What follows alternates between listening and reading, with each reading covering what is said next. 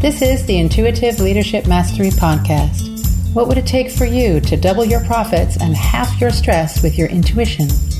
Learn how with your host, Michael Light.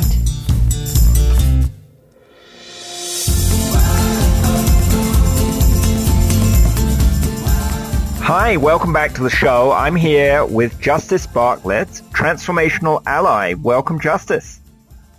Thank you. Nice to be with you. It's great to be with you. I met Justice many years ago, and we were inspired to talk about a few things to do with business intuition today. Play and its role in business, joy, compatibility, and discernment, and maybe a few other things that come inspired to us during the conversation. So you mentioned that you've been rebranding your business to be more focused on play. Yes, I recently changed the name of my business from Embody Me to Playfully Conscious. Ah, okay. Now, we often don't think of play as being part of business. Tell me more about why you think it is part of business. Well, I think my approach that I'm coming to the world with is that everything can be played with. I think we kind of tend to compartmentalize our lives a lot. And we say, I go to work here, I play here, I'm a different person when I'm at work than when I'm playing. And maybe that works for some of us or some of the businesses that we're in. But for me and for the people that I work with, most of us are more interested in living wholehearted, integrated lives. And I think play is a fabulous medium to bring that through anything that you're experiencing, whether that's an internal circumstance or an external circumstance. So what's an example where you might play in your business? So we could set up little games. For example, let's say that because I lead play shops, not workshops, let's say I want to lead a play shop. And I have an idea of where I might want to lead it. And I have an idea of maybe who I need to contact. So I might set up sort of a little map or a game board in my mind of seeing how that might connect and feeling the energy in my body, in my physical body, sort of rise and respond to what I'm kind of playing with through the imaginal realm in my mind or even on a piece of paper, and sort of gauging the visceral response that I have when I connect with one idea of another. Does that make sense? So you're feeling the sensations in your body, the emotions rising up as you play around with different locations or different formats for your play shop.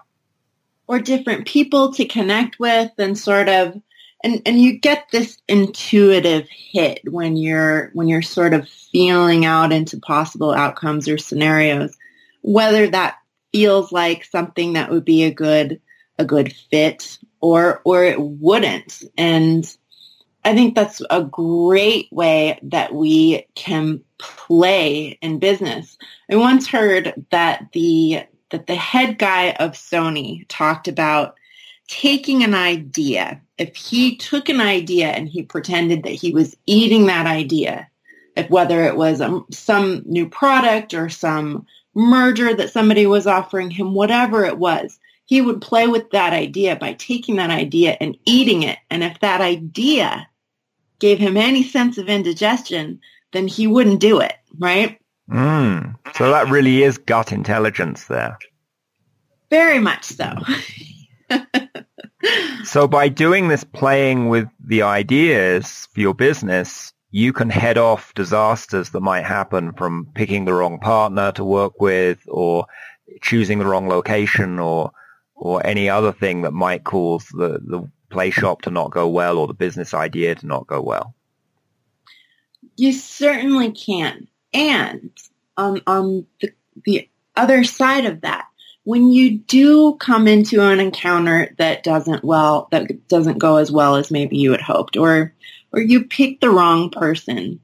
If you are approaching the situation from the idea that you can play with this energy that's coming up in you, you can play with the information that you have gathered through making this, let's call it a mistake for lack of a better word, but you can play with the notion of failure rather than being suffering and being burdened by it.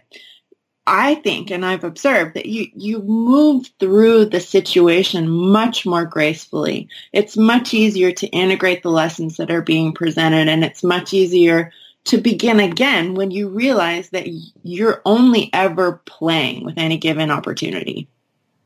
Well, I think that takes the pressure off, because instead of me being self-judgmental or I made a big mistake, I'm now playing with the mistake and seeing what I can learn from it. Right, and doesn't that just create a sense of ease, even in imagining going forward with something? If you're imagining ahead of time that even if it doesn't go the way that you plan or that you think it should, that you can still play with whatever outcome is presented to you and you can have a valuable experience within that play, it's like, why not? Why not go for it? I love it because it makes everything more relaxed and easy. If I'm playing with different things, if my staff are playing with them. And, that doesn't mean we're going to play with chainsaws this afternoon. Maybe we'll be juggling with balls instead. But it's just more fun.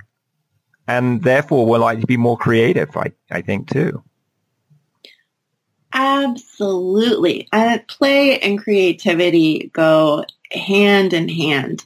Do we create as well when we're in a pressurized setting where there's a very structured and stressful outcome that's already kind of pushing us in? Or do we create better when we're relaxed, when we're in a state of flow, when we're engaging in curiosity, and when we're really allowed to just play with ideas and to play with different possibilities? Right, but that allows us not to be locked into a preconceived notion about I must do this workshop at a certain location and it has to be a certain way. By playing with it, I'm now open to new possibilities. And the second you say I must do this or it should be this way, I immediately feel in my body, I feel those little neural connections that are always firing off and looking for different ways to connect and for different people to connect with, kind of begin to shut down. The second I introduce this idea of should or must, they kind of go, ooh. That doesn't sound very fun. That's not very engaging, right? No, it almost sounds like being back in school that wasn't very creative. Right. And I think maybe some of us are still dealing with that heavy conditioning and the compartmentalization that we had to endure as children, where you get up in the morning, right? And for most of us, you get up, you kind of hurry through your morning routines, you get on the bus, you go to school, you sit in a desk, you go from room to room, you're fed information, you're expected to regurgitate that information back. And then that kind of environment, it's from grade school to high school to college to very, very many people into their business settings. And so play doesn't seem like an element that can be introduced into a setting like that. It seems like it's something that has to be kept separately from that a completely different self might even be the only one who's allowed to engage in. Well, and often schools have separate times and spaces for play. And the modern schools now are beginning to be even more rigorous around their regulations around that. I know a child who went to a school recently where they're not even allowed to run because it's an insurance risk. The kids could get injured, right? So these limitations and then even that becomes structured play instead of free flowing, creative, generating, entering into the imaginal room, either alone or together with a group, and just seeing what can be generated by that. That's how we bring new ideas and new worlds into being, right? That's where the imagination can create. I don't think we can create like under a strict, you should create now. It's like hard to do. And it is hard. Yeah. And thinking also of the unlearning that needs to be done around that school experience. I don't know about the school you went to, but the school I went to, there was a bell that rang at the end of every lesson. I mean, first of all, the assumption was the lessons had an exact time period. You know, you could only be creative in English or mathematics or French or whatever in this 1 hour time slot or whatever the time was. And then secondly, a bell rings and you're suddenly supposed to start doing something else. I mean, it's almost Pavlovian with those bells. Oh, sure. Absolutely. And what if your brain doesn't work at all in the way that they're presenting the material anyways? What if, you have an auditory lecturer and you're a physical learner. You're already having to push yourself into trying to structure your learning experience in a way that isn't really compatible with how you're already configured to best learn.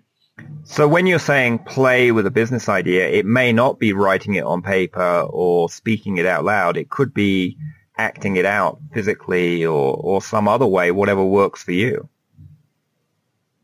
And I think that's a wonderful way to look at it, to acting it out, or to create a story, or even to first get a sense of generating a feeling about it, because we're feeling beings. And I think that's one of the things that really gets kind of turned off in the traditional school system that we're talking about.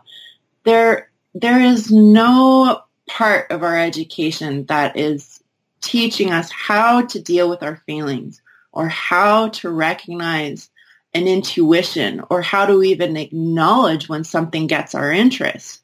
And play is an absolutely crucial part of all of that, because it lets us know this feeling, this interest, this curiosity, this inquisition with this, this particular, branch of learning, be it science or math or art or whatever. It wants to be cultivated. It wants to be brought out into the world. But we're not really taught to pay attention to those things. Not only are we not taught it, I think we are told it is wrong to be that way. If you're too emotional in class, even if you're excited about the topic, you're probably told to be quiet. Right, because they want a very structured, settled learning environment.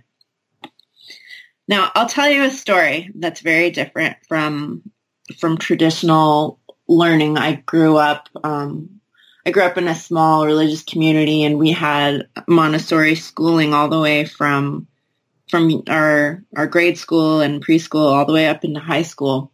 And I had an 8th grade teacher who was an English teacher, and I have loved words since I was a baby. I mean, as soon as I could learn to speak, I've loved words. It's one of my favorite things to play with is our language. So we had this 8th grade teacher, little tiny lady, very, very cute, very fiery, very eccentric, like a classic Vata type in Ayurvedic medicine. And she was always late for class. And if she came in through the door, she would have to go by the principal's building, and everybody in the administrative office would see, oh, Miss Howard's late again. So she would climb through the window of our class when she was running late for class. And on multiple occasions when it was nice outside, she let us all climb back out that same window. And I'm talking a small class. There was maybe 8 of us in this class. But she'd let us climb out the window and follow her out. And we'd go lay out in a field and read Shakespeare. We're reading A Midsummer Night's Dream, and we're literally laying in this field of like spring flowers.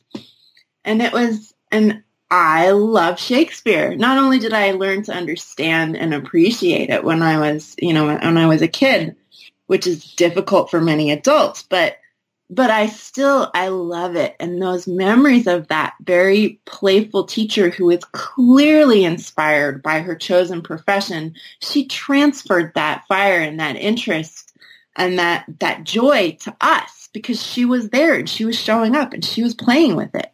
Mm. So if we could take that into our businesses and have that passion and that ability to encourage people to think out of the box and to be creative and to get passionate about the work that they're doing in the business, just think what that could do for the success and enjoyment of everyone involved. It's a different world when we take it there, isn't it? Mm-hmm. I love the idea that genius isn't like your IQ points. It is your own individual inherent creative essence. And when that genius, when any one individual is really encouraged and allowed to explore and express their own genius, it's totally possible to live in a world full of geniuses, full of creative geniuses who are all communicating and collaborating to, to make changes or to innovate or just to communicate new ideas across the globe without a sense of competition as well. Play is really so much more collaborative than many more of our current business models seem to be. When you said your own genius, the word that occurred to me is my inner genie, which is one way to think of our higher self or intuition. It's there on demand. Anytime you want to listen, make requests, your inner genie or your intuition is there to help you out. I love that. Yeah, let that baby out of the bottle. It wants to come out of the bottle. It's just been stuffed in there by all the programming that we've received in schools and parents and other jobs we've done and all kinds of interactions we've had with other organizations. Yeah, it's not a very creative friendly world. It seems like... Well, what would it take to make the world creative and friendly? I think the really first step is allowing, and as individuals, as entrepreneurs, as parents, that we take it upon us to get to know our feelings. And to use those when we're creating things in business. Absolutely. If you're stuck at a desk and you're looking at this project that looks gray or boring or flat it doesn't have any juice or vitality to it. How interested are you in making something of that? Probably not very.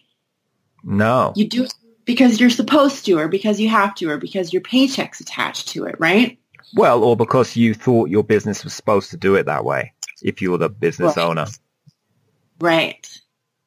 That supposed to word, should. Mm-hmm. You should all over yourself. Instead of, if you know your feelings and you know what it's like to feel genuine excitement about something, that excitement is going to feed your creative fire. And not only that, it's contagious. If you have the choice of listening to somebody present about a business idea it's a PowerPoint presentation, it's been structured in the way, it's got the graphs and the numbers and everything else, and it's done exactly as it's supposed to be done. And yet it's missing that fire, it's missing that genius. Or you have this other person over here who is passionate about what they're presenting. You can feel the difference. If you are in any way inclined to sense for that passion, you're automatically going to be drawn to it because it's going to kindle your own passion.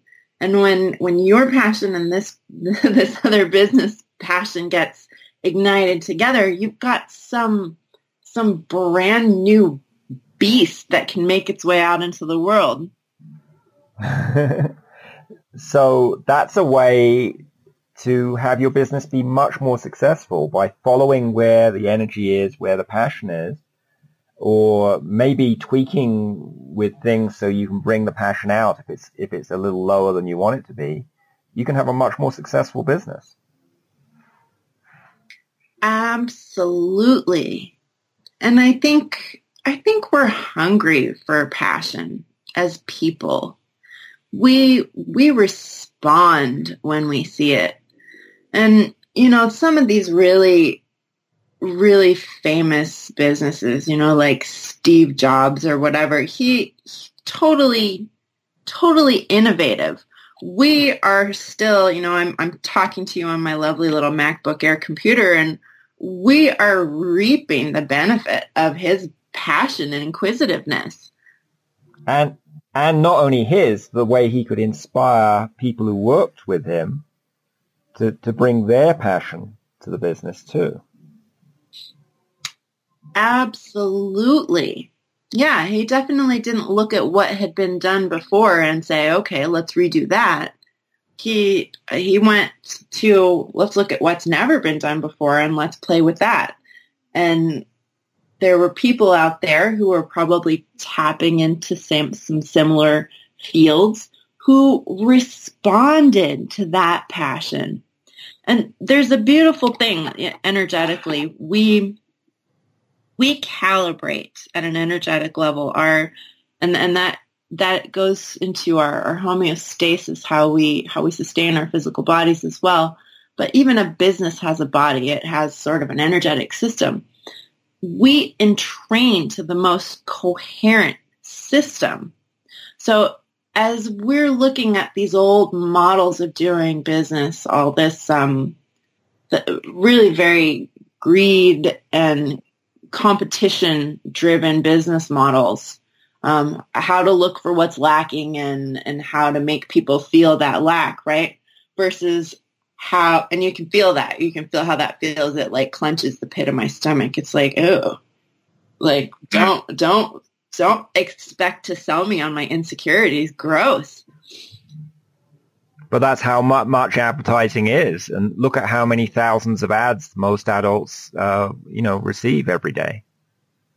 Absolutely. And we do it, and they do it, and they go about it because that's the way that they've been trained to do it, is to feed into someone's insecurity and to amplify that greed, really, and then put you in competition, not only with yourself, but with everybody else around you, and then sell you the solution that will make it all better, only it doesn't.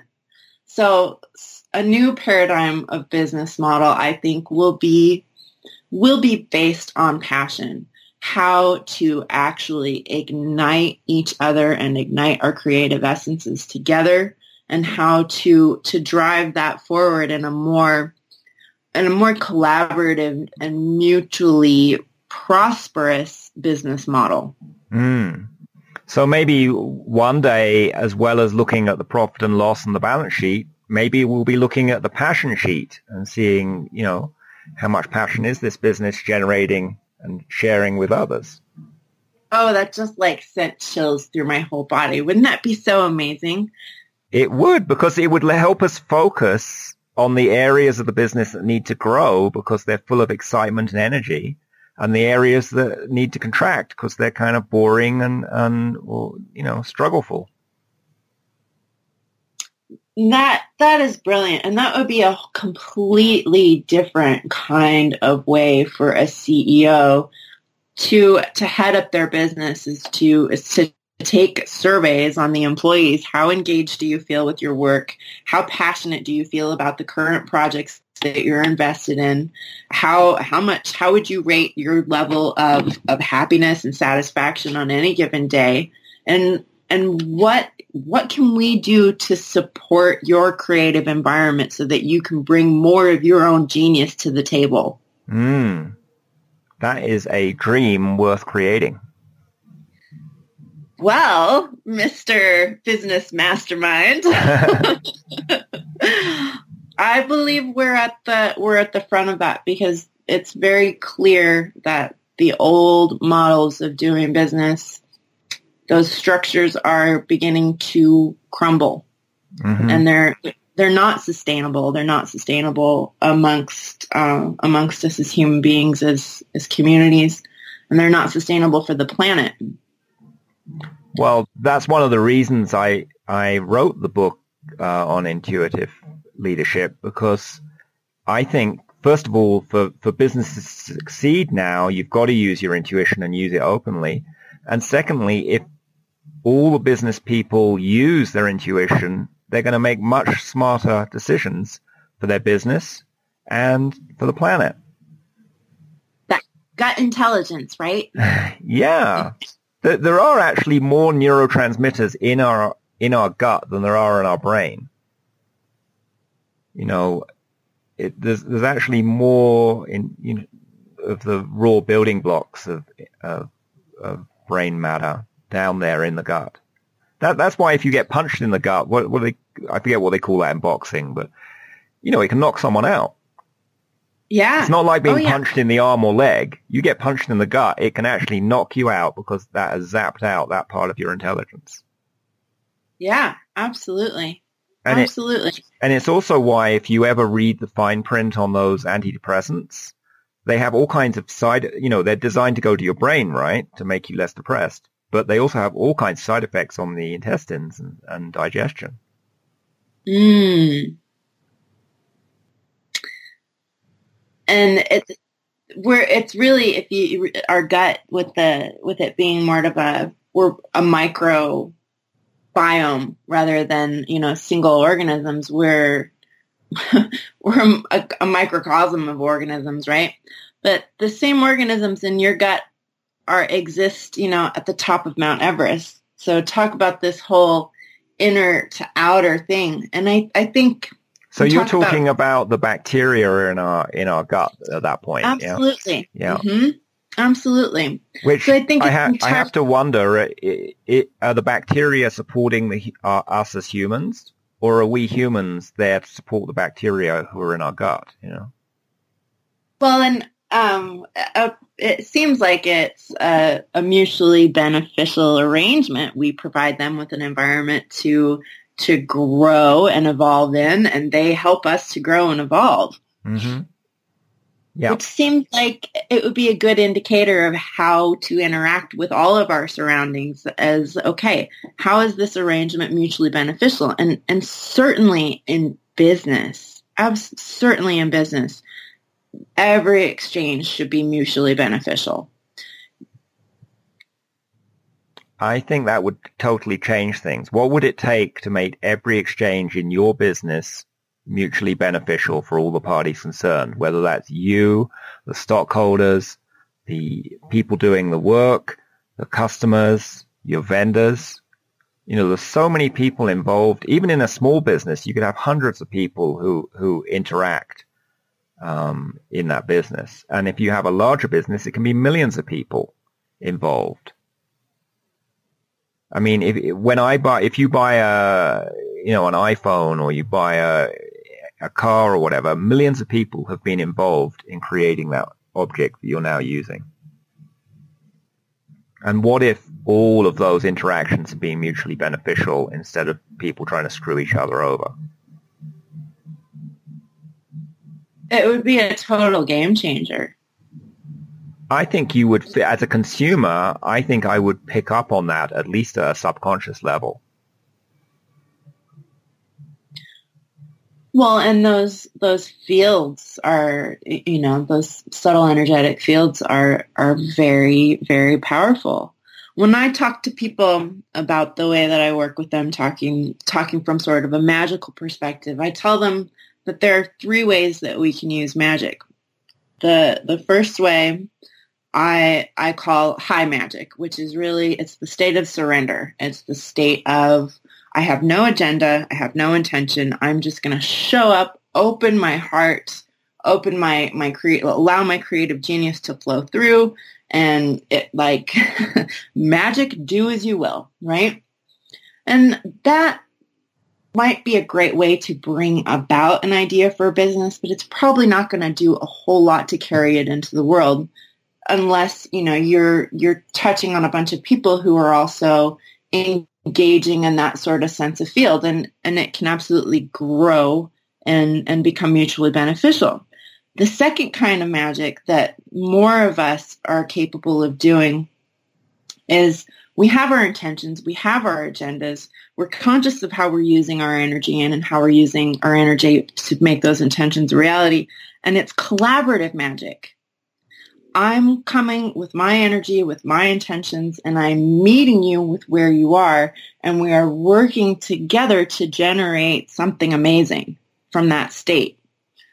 And the other kind of magic is what I think of as dark magic, is where we are enforcing our agendas on other people. We're interfering with other people's willpower. We're being manipulative and subversive, and we're, you know, either willfully or unconsciously using our agenda to bring about what we think needs to happen. And when I look around in the world, I see a lot of that type of magic being used, particularly in business, because we're not operating from a mutually beneficial paradigm. We're operating from a paradigm where, for the most part, it's the people at the top who are getting what they want and using everybody who's below them to make that happen. So, like we were just talking about, for a mutually beneficial system to bring about, all that really has to happen is for each person who is, let's say we're looking at a pyramid structure with a CEO at the top, with their necks down, their necks down, their necks down. Instead of the person at the top sitting up there going, how do I use the person below me to bring about my agenda? They meet them on an equal level and they say, what can I do for you to support your creative genius so that we can create even more, we can have even more, we can reach even more people with our product or with our service. And for that person to do the same thing to the person below them, and the same person below them, and the same person below them. Well, and maybe the pyramid is not the right diagram for that. Maybe some people invert the pyramid and put the CEO at the bottom serving everyone else. And another model is just seeing everyone in a circle. And we just have different roles. You know, the CEO may be, you know, guiding or communicating the vision of the company, but other people are helping in that. So, I think that pyramid vision has some, you know, there's some energy in that, probably left over from the pyramids and the pharaohs. I think so, huh? Well, and I think that's, well, and it's, you know, it's the same with really all these pyramid dynamics with the food chain and with the people being at the top of that and everything. None of that really works in a real time sense, because we're all engaging and interacting with each other at multiple levels, and no one person is more valuable than the other. I think is the other thing that needs to shift, is no matter what position you have within any company, your services, your idea, your position, you're valuable, and because you're valuable, you have a right to respect. Yeah, I mean, we bring different skills to the company, and we can respect all of the skills. Mutual respect. So you mentioned playing with time there. Can you tell me a bit more about that? Because that sounds intriguing. So many business people feel a little pressed for time. Well, I like to, instead of seeing time as a linear construct, which feels like there's a timeline going out in front of me, and in front of me is the future, and behind me is the past, and it's always receding. The past is always, it's always getting back there, and whatever I'm putting in my goal sphere out into the future is always, it's always kind of out ahead of me, but within, you know, the way that life functions, there's always things that are cropping up that need to be tended to between me and those goals. So another, a more spherical approach to time is you take that timeline and you wrap it around you like a circle. So you have access to the future, to the current time, and to the past, and it's all kind of orbiting around you, so to speak. So when you place a goal for yourself, you place it in orbit around you, and you pay attention to your alignment and your position within that orbit with that goal. And then maybe using that time even more so as a container, it becomes clearer to you when things arise, like looking like asteroid belts sort of in between you and the direct experience of that goal. And then you can use your discernment. Is this something that really needs my time and attention right now? Or is this just debris that's sort of coming up for me to decide, okay, I need to clear this off my table and focus more directly and clearly on what I want to accomplish here. So do you feel less stressed around time when you look at it that way? Absolutely. Because it's not, and it's something when you feel like you missed something maybe, so now something that you wanted to have the experience of in your future doesn't happen and it goes into your past. When you experience time spherically, then you're experiencing life in rotation. So it is entirely possible to pay attention to where that rotation might come back around again. And you get to engage with it in a different way, in a different time from maybe what you set out and plan to do. So it really, it opens the experience up a lot. And to me, it feels less compressed. And what I notice is that I will sort of set feelings more than specific goals. I'll say, okay, I'm having this feeling, I'm having this sort of growth of creativity in myself. And I'm knowing that for that really to come to full fruition, I would like to be sharing that. So I set the intention for this feeling that's been growing inside of me to have the opportunity for a state of expression, right? And I'm kind of paying attention to my timeline sphere.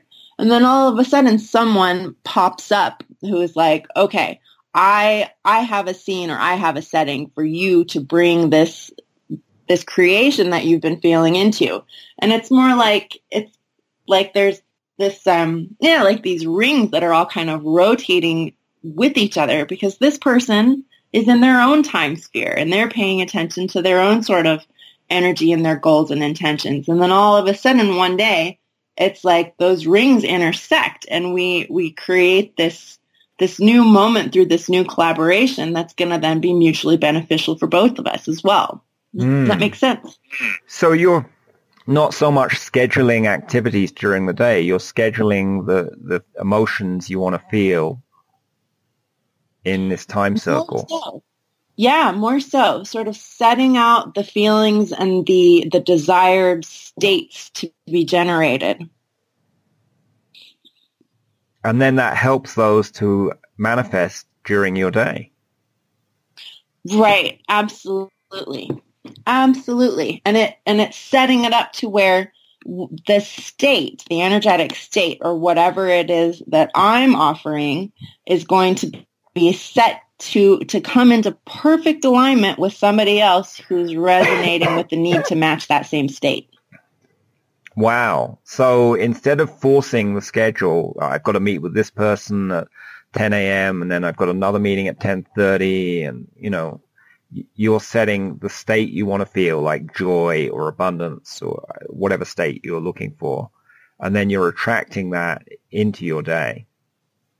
Right. And then it happens on a scheduled way as well, because we have to make agreements to decide that we're going to converge at this first, a certain time and place. So that happens as well, but it happens more in a sense of it's like for you, for example, I know that I am right now, I'm working with people both for personal and professional and relational means, how to refine their energetic signature, that which they're emitting into the world to create the existence that they want in a very practical way. I'm intending to offer that into the world. And so here you came along, Michael, and you're like, would you like to be on my podcast? And do you see what I mean? Like, here's you with this thing that you're holding and that you're offering. Here's me with this thing that I'm holding and that I'm offering. And we happen to meet at that position in time where those mutual offerings, not only do they make sense, but they can collaborate and they can create something new together. Right, because we were both putting out wanting to have that kind of experience. And then also, when I made the offer to you, I'm assuming you felt into the energy I had, and would this be a match energetically? Right. Because we don't say yes to every single offer that comes along to us necessarily. That's right. And that is the discernment factor, and I think, you know, in a lot of conscious manifestation stuff, the power of no is not given its due time and reward, because we have to use our yeses and our nos judiciously. Well, saying no to one thing allows space to say yes to something else. Exactly. And we get clearer about what we do want when we get clear about what we don't want to. And also, when I was first in business, I saw no as a rejection, but now I see this just isn't a fit, you know? Right. It's not a big deal. Today I don't feel like eating vanilla ice cream. I'd rather have chocolate ice cream, you know? Tomorrow I might be different. But it doesn't mean I hate vanilla ice cream, and vanilla ice cream is a bad ice cream. Right. And it might be the perfect food for someone else today, you know? And the same thing when I'm making, you know, offering something to someone, you know, would you like to use my service or read my book or whatever it is? Maybe it's good for them today, maybe it isn't. But it doesn't mean anything about me if it's a no. And that's perfect. And that, I think that ultimately is what really allows us to show up and support each other more personally and professionally, is if we realize that everybody, we're constantly sort of refining what we're offering, and people are sort of refining what they're looking for.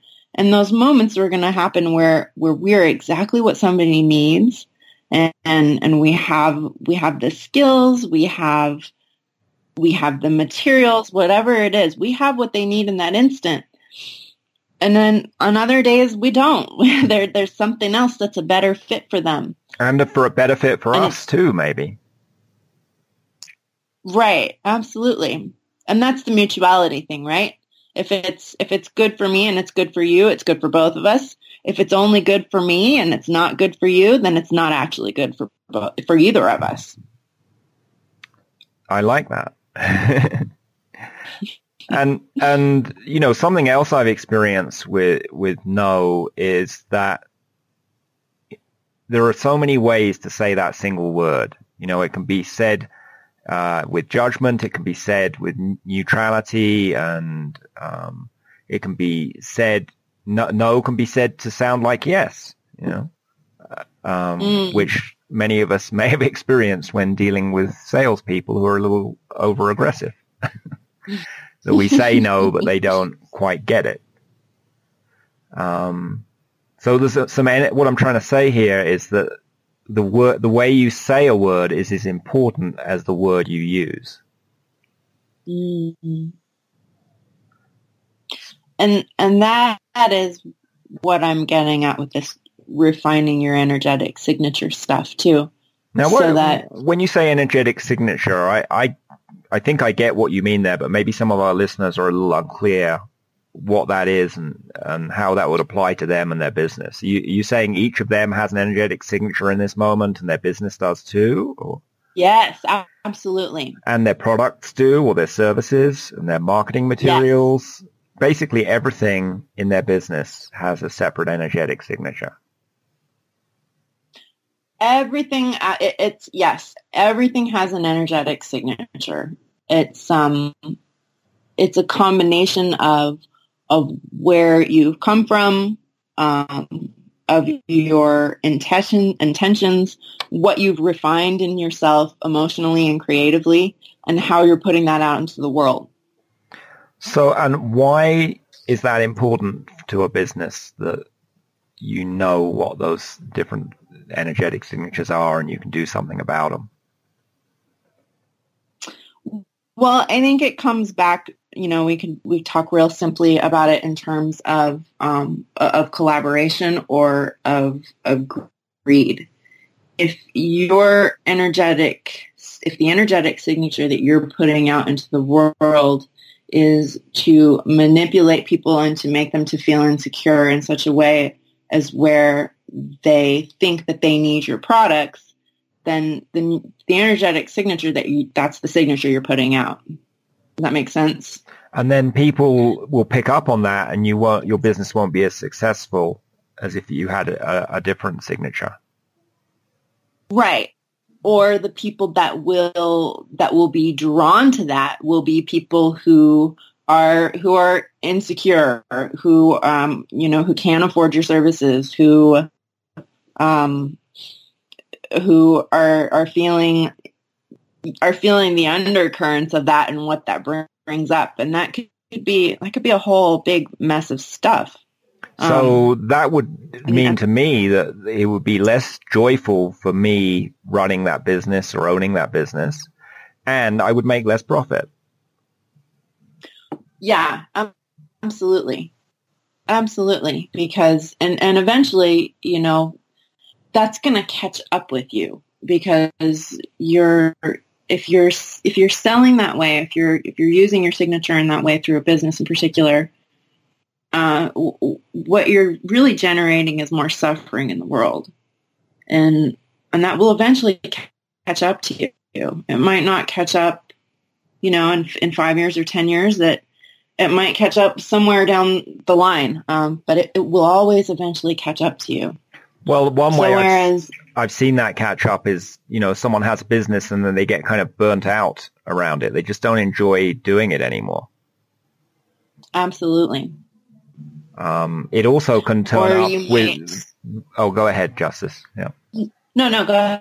Well, it might be that you have struggle with your staff and people are always quitting or complaining. It might be that the business goes out of business. Right. And some of that energy of the signature of the business, in a traditional business, that comes from the founder. And yes. That's often why when a business that is a family business goes to another generation, it doesn't always succeed at that point, because the energy has shifted.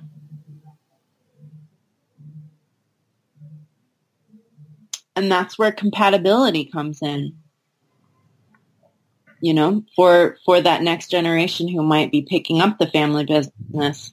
Is that something that their heart and that their passion is invested in, or are they just doing that because they think they should? Well, and I've seen that in businesses where the children feel they should be doing it, but it's not really their passion. And they don't enjoy it. The business doesn't run well. The staff don't like it. The customers pick up on it. It's just no fun. Mm-hmm. And it's not profitable either. So, and you can, I don't know if any of you are paying attention to the subtle energetic signature that's kind of changed as we've been talking about going about business in this way. it's dropping, it's getting a little bit more flat, it's kind of like, maybe not so much. Whereas let's flip. Let's talk about the other way of going about it, of putting your energetic signature into the world in a professional way, in a way that you're in alignment with, you're passionate about, you're excited, you're collaborating with people, and you're making sure that there is mutuality at the root of how you are intentionally structuring your exchanges. Which means, okay, for example, like you're not going to put out a shoddy product because the mutuality isn't going to be there. You're going to get a bunch of dissatisfied people who don't like what they've received. So if you're generating a physical product, then you're checking for the quality of that. The quality of yourself becomes an aspect of that manifestation of that product. Mm.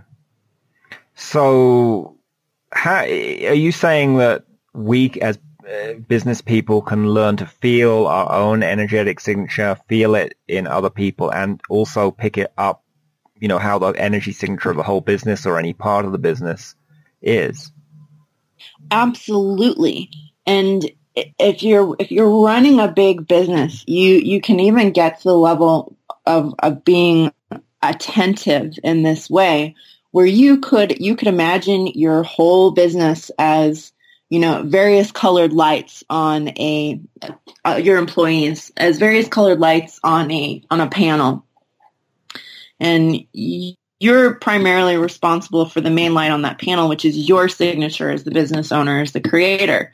But you're also responsible to see that these other lights are lighting up.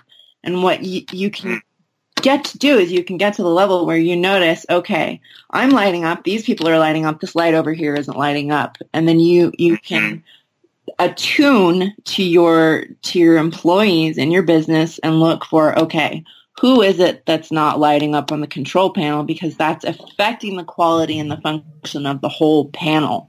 Mm. So, I mean, one way I access that information is I imagine all the people involved in the business are sitting in a circle in chairs, and then I visualize, what do I notice with each of the people? Are there any that, you know, they're nodding off to sleep, or maybe their body is missing their feet because they're not grounded, or there's something else strange, or they're not just looking at the same focus? So I find that that's one way to access that information. And then when I've accessed that information, I also, if I choose to, I might do some magic by sending light into the circle to help everyone focus. You know, now sometimes people respond to that energetically and they perk up. Other times they don't, and there's something going on and there needs to be a conversation, or that they, you know, we need to part ways. Right. You know, maybe they were a fit for the business before, but they're not a fit now. Right. Or maybe I just wasn't so good at hiring when I hired them, you know. Right. So when you said compatibility in a business, is that what you're talking about, that people's energetically compatible and going in the same direction, or is there something else you're meaning by compatibility? I think that's definitely a big part of it. Yeah. Are people going in the same direction? Are they able to communicate, to collaborate?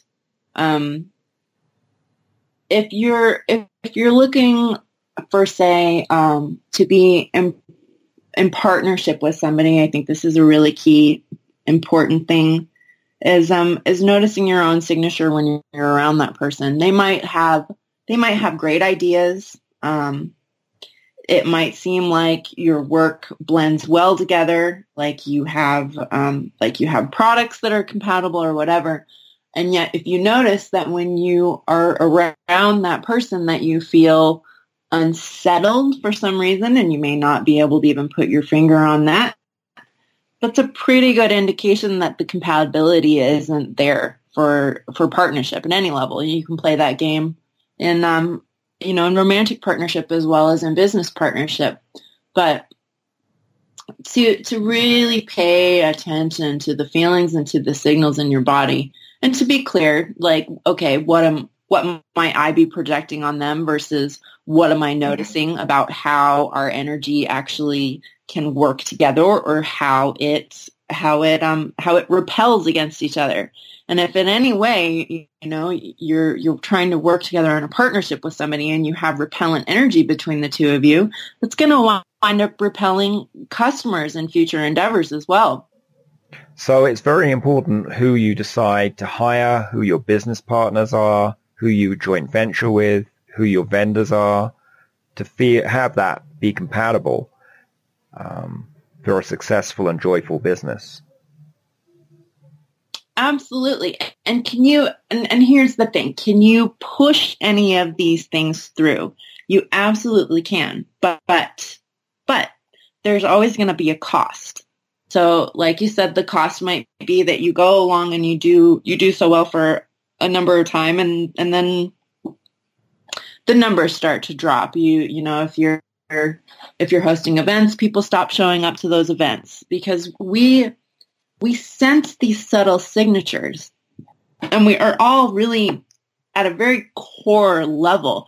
We're trying to choose more harmonious experiences to amp up that level of harmony in our own life. So if you're in a business venture with somebody and the energy between you is repellent or discordant, then the people who are coming to you will sense that. They will get a sense of that, and they might not even know consciously what it is that they're sensing. They'll just know they don't want to be a part of it, and then your numbers will drop or your services will decline. Or you may have health issues turn up because you're stuffing down this repellent energy and storing it in parts of your body. Yeah, there's a big one.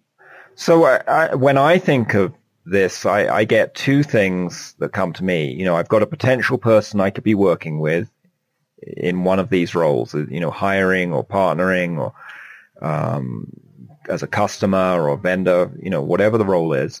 And I'm feeling into the compatibility. I'm noticing in my body, you know, is part of my body contracting? Is my stomach tense? You know, am I feeling hot or cold somewhere? Am I feeling emotions come up? And I probably have to get into a quiet space to be able to notice those messages. And then I'm taking two things from this. One is I can see if there's something in me to clear. Is there some history in me or some pattern in me that when I'm around this kind of person, I have a reaction? And I can clear that. And I can then, having cleared that, I can have a clearer view of, okay, am I now more compatible, or is this still not a good fit? And that's a really good process, is to always look at how are we contributing or how are we projecting. And sometimes we can clear that and we can decide to show up, you know, in relationship with that person. And sometimes part of clearing that is also getting clear that we're not meant to be in relationship with that person. Maybe that person came into our business just so we could clear that issue, so we could be aware of it and have the opportunity to clear it. And that's where it comes back around to play. If you're engaging with all of these different dynamics and positions as if you're only engaging to play and see what comes up, then you don't have to get all like down on yourself or it's like, oh, I failed. I made a horrible judgment call. I was so wrong about this person. I was so wrong about this business venture, blah, blah, blah, whatever, whatever. It's just, okay, I'm setting out the goal that in my life, I want to be a more wholehearted individual, and I want my business and I want my business interactions with whomever they might be or whatever products I might be offering to be a reflection of that solidity and that integrity. So when anything arises from within us or externally in our business or in a professional setting, it's always just an opportunity to be able to come back around and play with it as a situation that is, it's inviting us into what I like to think of as sacred spontaneity, allowing the energy and the information to flow where it's most harmonious, where it's most dynamic, where it most needs to go. And then taking ourselves out of this loop of failure and suffering, because all we're doing is we're playing with what's being presented to us. And by using these methods of our intuition and feeling the energy signature, instead of playing juggling with chainsaws, we're looking at photos of chainsaws to decide if they're compatible or not. Right.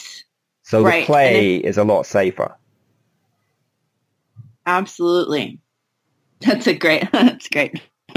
Photos of chainsaws instead of the chainsaws themselves. Yeah, yes. Because when I access information intuitively about whether to hire someone versus hiring them and they screwing around in my business for a year and having lots of drama, and I still get the learning and clearing, or the opportunity to learn and clear, but I may end up with a lot more blood on my hands from the chainsaws.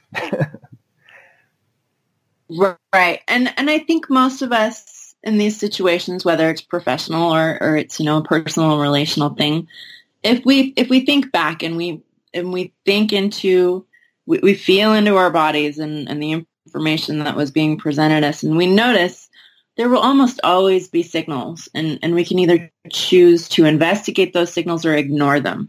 And when we choose to investigate those signals, then we have the opportunity to use our intuition to head off more drama, and it gives us more energy and more time to play. And, so many of us in business have an addiction to drama and struggle. There's almost this view that it's supposed to be full of drama and suffering, otherwise it's not a real business. Yeah, whoever made that rule up, they need to be scared. Yeah, business doesn't have to be full of politics, in office politics and drama. It can be around cooperation and joy. It can be about ease and abundance, not struggle and scarcity. Mm. It can be about flow and not rigidity.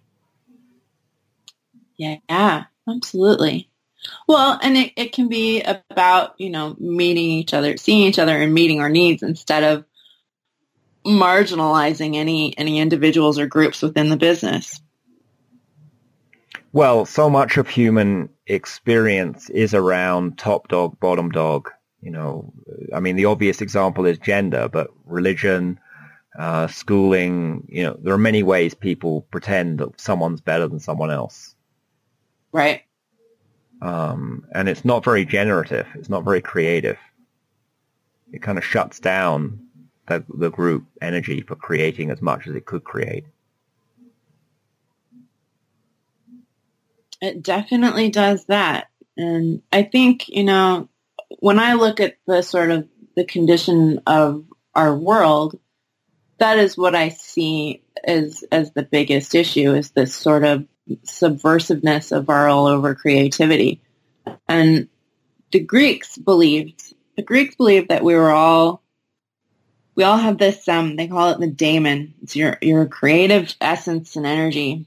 And if you are giving that creative essence voice and space to do what it wants to do, to create, to really at a very primal level, to bring your own energetic signature into the world through your gifts and through your products, through your services, through your art, through your skills, whatever, then we live in, then people are prosperous and healthy. And if we suppress and subvert that, then that energy becomes demonic in the sense that energy becomes destructive and disruptive, discordant, and involved in that, I think, is some of the greed and some of the sort of suppression of our creative essence as divine beings.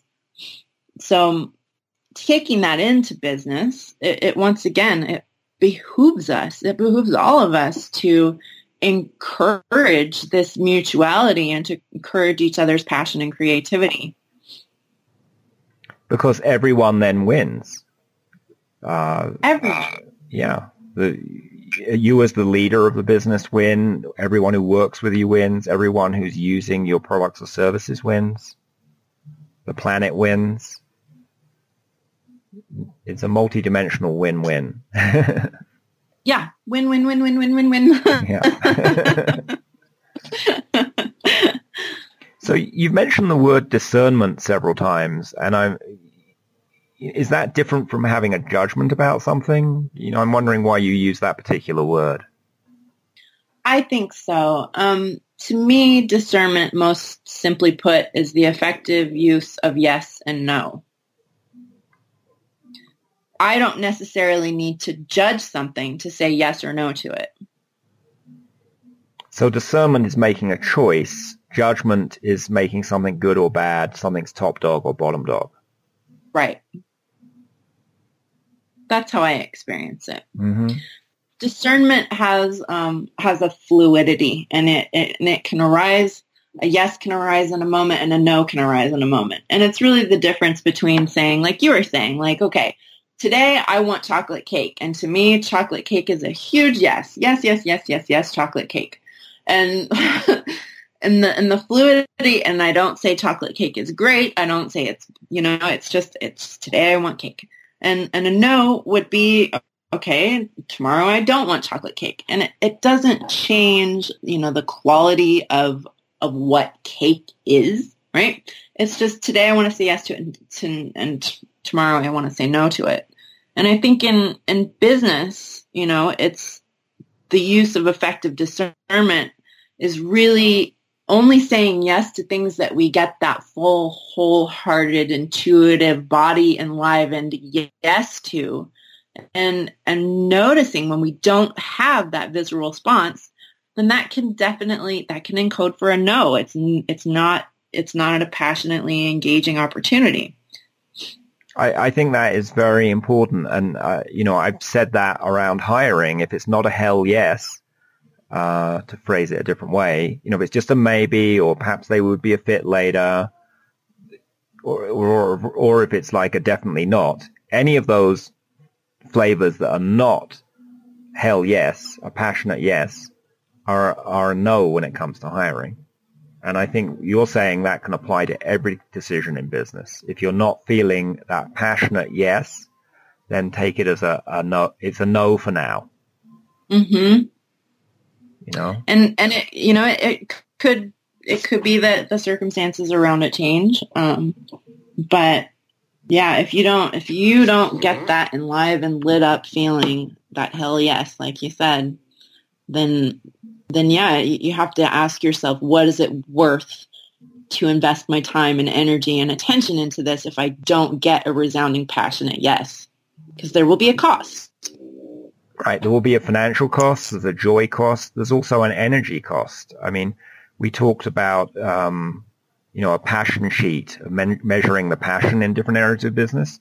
A similar related idea is looking at the energy flows in your business. You know, where are the energy drains in your business? Where are the energy gains where you get joy and passion from it? And I can choose on a conscious level that I'm going to, you know, work with a certain person or do a certain thing, and, you know, recognize I'm not getting as much energy from it, and I have to make up that energy somewhere else.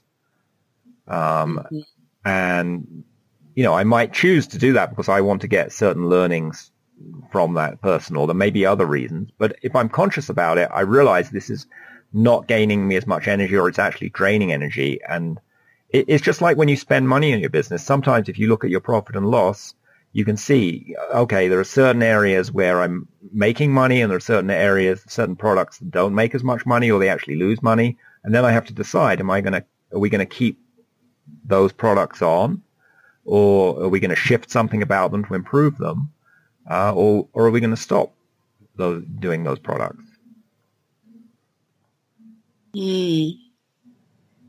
So, and like you mentioned before, I think this is a useful thing to bring back up again too, with your health, because yeah, the costs can come out in your physical well-being. The energy that it takes to run a project that you're not fully passionate about, or to keep going with a product that's not giving you a viable return, is there going to be a physical toll on your energy? Because you have this energy, you have so much of it. It's much more replenished by doing things that you're wholeheartedly and joyfully participating in than by things that you're kind of just sort of half-ass dragging your feet through.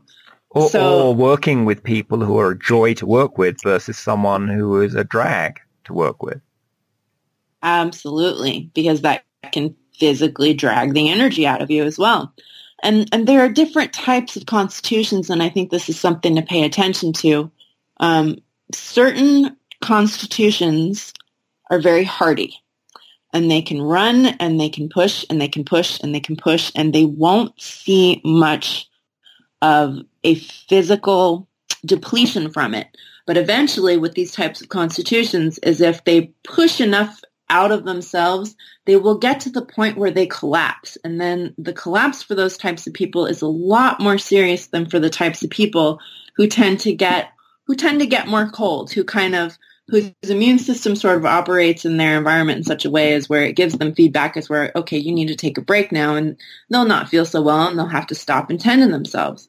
So knowing what kind of person you are and what kind of constitution you have energetically will also help you to manage that energy in navigating your business endeavors, because at the root of your business being healthy is you being healthy first and primarily. You being healthy and happy, and to add another H in there, holy, though maybe spiritual is a better word for it. Yeah, absolutely. And I think that burnout that can happen through, mismatched energy signatures and energy drains in a business, that can come out in the health. It can also come out in your home relationship with your spouse and children. The stereotype of a business person is that they're hard driving and their marriage suffers. And then after 10 or 20 years, the marriage falls apart. And the same thing with health. Their health may be just fine for a few decades, but then they have a heart attack because they weren't putting enough joy in, or they end up with cancer, or, whatever manifestation that health comes out as. Because I see all health issues as an energy manifestation and a message. Absolutely.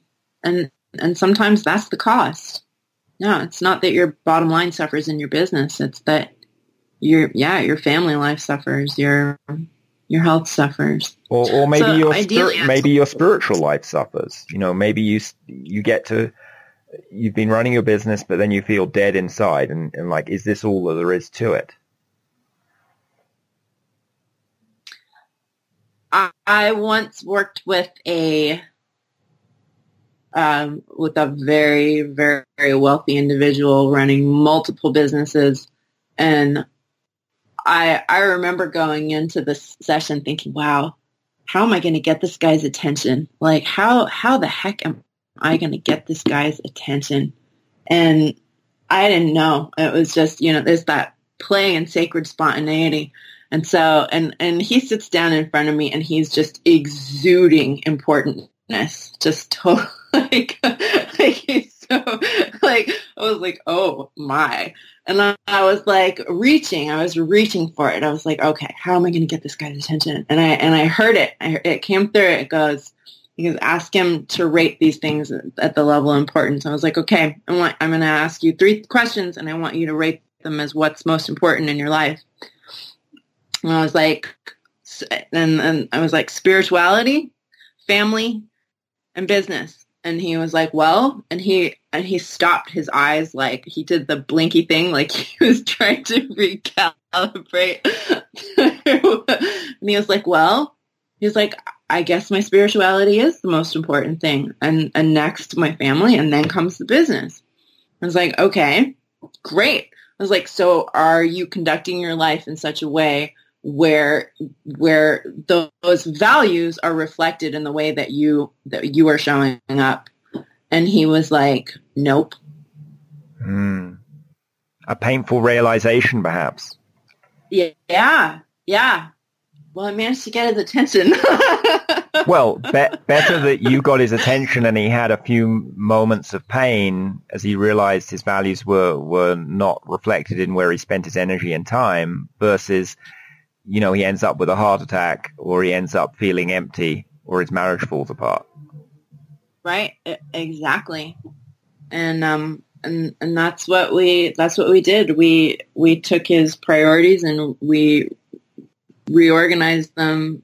We restructured them, and he reorganized his life in such ways where he made those a priority. And part of his spirituality that he discovered was taking time out. He was in a financial position. He was like, well, I'm going to start by just getting a massage every day. He's like, I'm going to start my day by having a meditation and getting a massage. It's like, oh, I want that life. and then it was check in with his family and then tend to his business activities. But and then how did his business go after he made this adjustment? It flowed even smoother. You know, people that he was having issues with, those issues kind of resolved themselves because he was showing up within a coherently organized value system that reflected his values. So he was able to show up more fully in every area of his life. I love it. So I hear you're writing a book, Justice. I am. It's called Revealing Justice from Meth to Magic. Wow. And it's, yeah. I'm beaming right now just for to share. It's my personal story about kind of coming into the world and with my own consciousness kind of fairly intact and what I observed as a child and some spiritual experiences that I had and the community I grew up in, and then how I forayed into a you know, a toxic relationship with substances and with other individuals, and became a young mother and lived through that and through all of the ups and downs and ins and outs, and came out on the other side to become a healer and a magician and a playfully conscious conductor and practitioner. Wow. What a journey. Yeah. Yeah. It has been quite a journey. Quite a story, too. Yeah. I'm looking forward to reading it.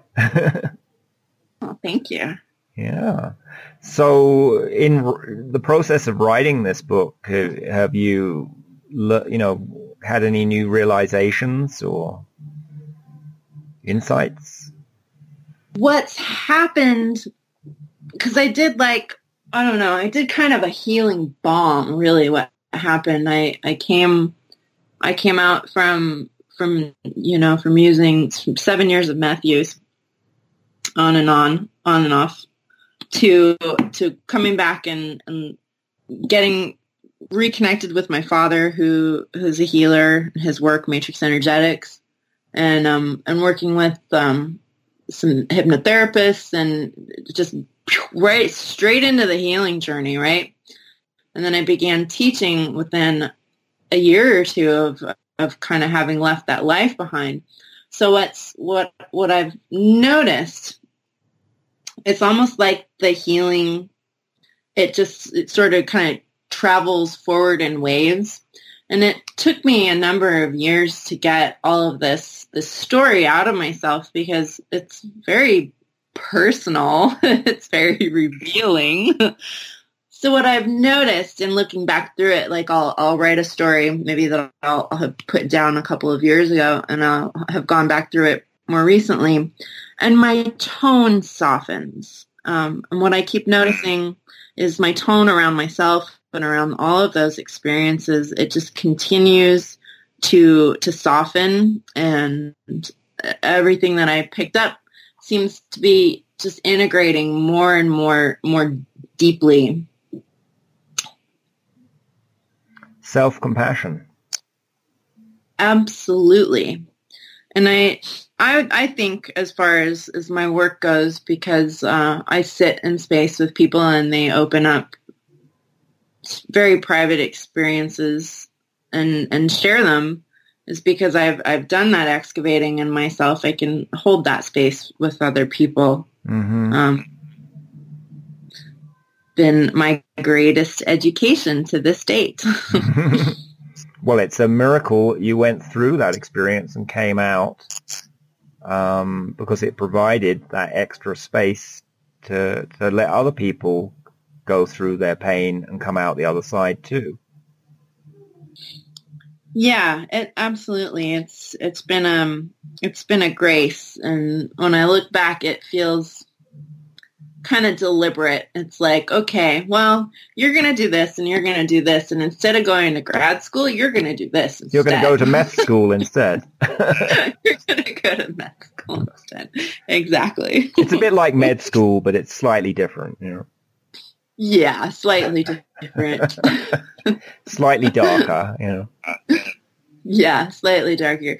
Med students come out and can, like, physically take someone apart and put them back together.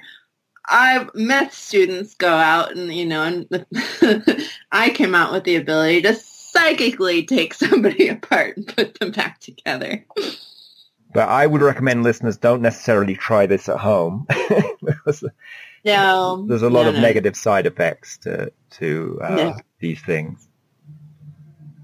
No, but what I've noticed, you know, is that our internal terrain is all the same from whatever experiences we've had. We've all been encoded for a certain level of trauma and sadness and regret and resentment and blah, blah, blah.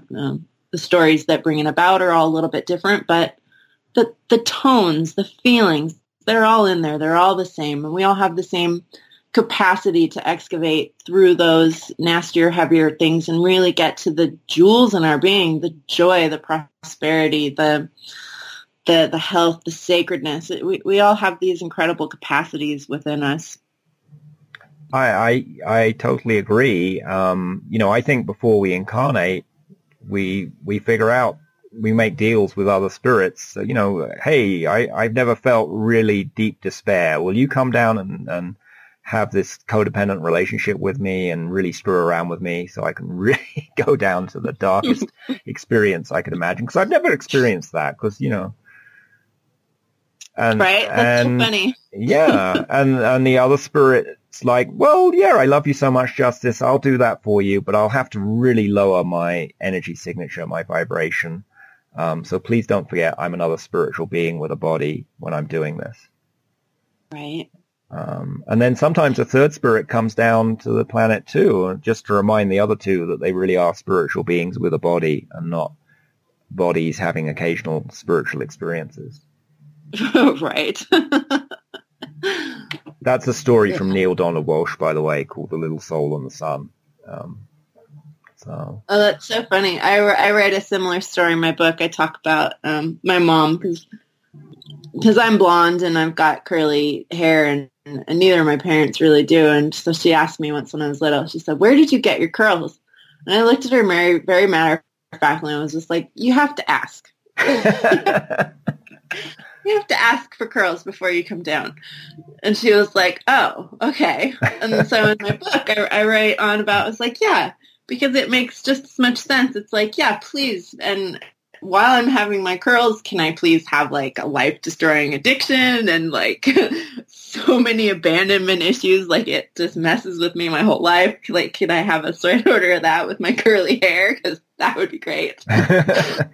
I'd like a side order of curls with this depression. Right. So at least when I feel awful, I'll have pretty bouncy hair. There you go. Oh, goodness. People are funny, aren't we? We are. And, you know, just my view on you know, what we pick as what we want to do, you know, what some people might call fate, is that those agreements we make can be changed any time we want to. We're conscious beings. We're infinitely powerful.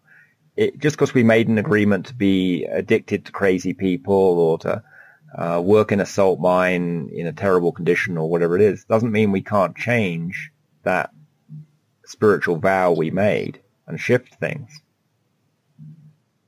That's right. And just as we draw up contracts in business, we draw up conscious and unconscious contracts in life with everybody that we interact with. And we can change them. We can renegotiate. If we're working in a business that's a struggle and some of the people are a drain, we can change those energetic contracts. Yes, we can. I have a game. I take people into the inner world, and I take them before what I call the conscious clerk, and he reviews contracts and strikes out parts that are not relevant, and either, you know, sometimes he'll shred them, sometimes he'll burn them, sometimes there will be elements that still need to be addressed. But the wonderful thing about playing with anything in the imaginal realm, as I like to refer to it, is it gives us a sort of preview and the opportunity to pretend, as in tend what we need to tend to in our physical life, because regardless, we're still dealing with symbology. Everything we're dealing with symbols. So it's very, very, very powerful to work with your personal, your transpersonal, your professional dynamics in this inner realm, and to learn how to pretend the things into being that you plan on tending to in your physical life. I love that idea. And my view is that business, as well as a way of making a living and creating wonderful products and services and changing things in the world, business is also a way to grow spiritually if we take that on. Absolutely. It's sort of like romantic relationships. Some people go into relationships to, you know, have children or to have someone, a companion, or, you know, a myriad of reasons. And if it's a successful relationship, there's also a component there of spiritual growth that occurs for everyone involved. And I think business is just the same. We get together in these things called businesses partly so we can all grow.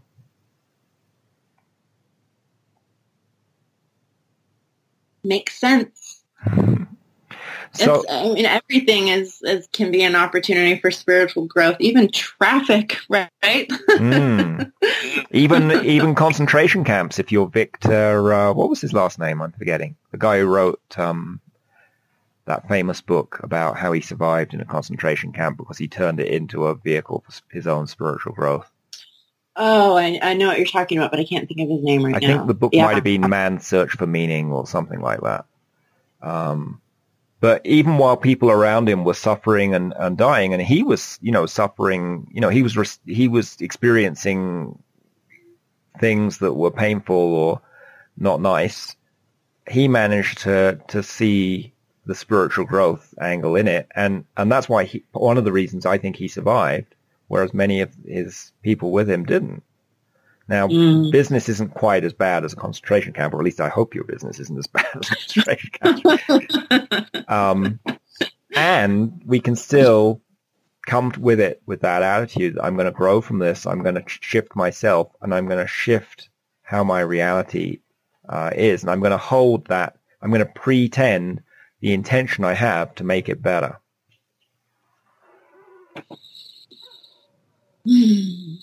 That's a fantastic business model to anything that you're going to engage with, whether, you know, it's personal services, product, relationships, whatever. That is such a powerful and dynamic way to go about it.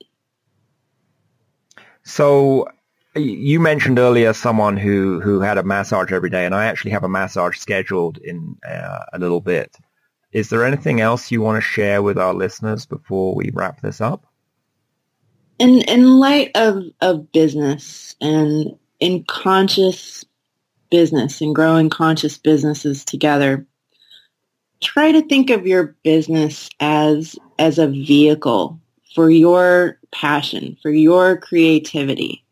And just like you would tend to your car, you would make sure, you know, that you had, that all the fluids were well running, that everything was signaling and functioning properly. Think of your business in the same way. Think of it, you know, it's an opportunity. It's a vehicle. Just like your body is a vehicle to carry your spirit, your business is also an extension of that vehicle to carry your gifts and your services out into the world, and tend to it from that place and see what that's like. See how that shifts your attitude professionally. I love that metaphor. So let's I just wish everyone that their vehicle is running smoothly and happily and profitably. And if not, check into the energy of the different parts of your vehicle. If the tires need changing, you know, maybe that's something to look at. And enjoy the ride. Yeah, enjoy the ride. Well, thank you so much for being with me today, Justice. It's been a great pleasure talking with you. You too, Michael.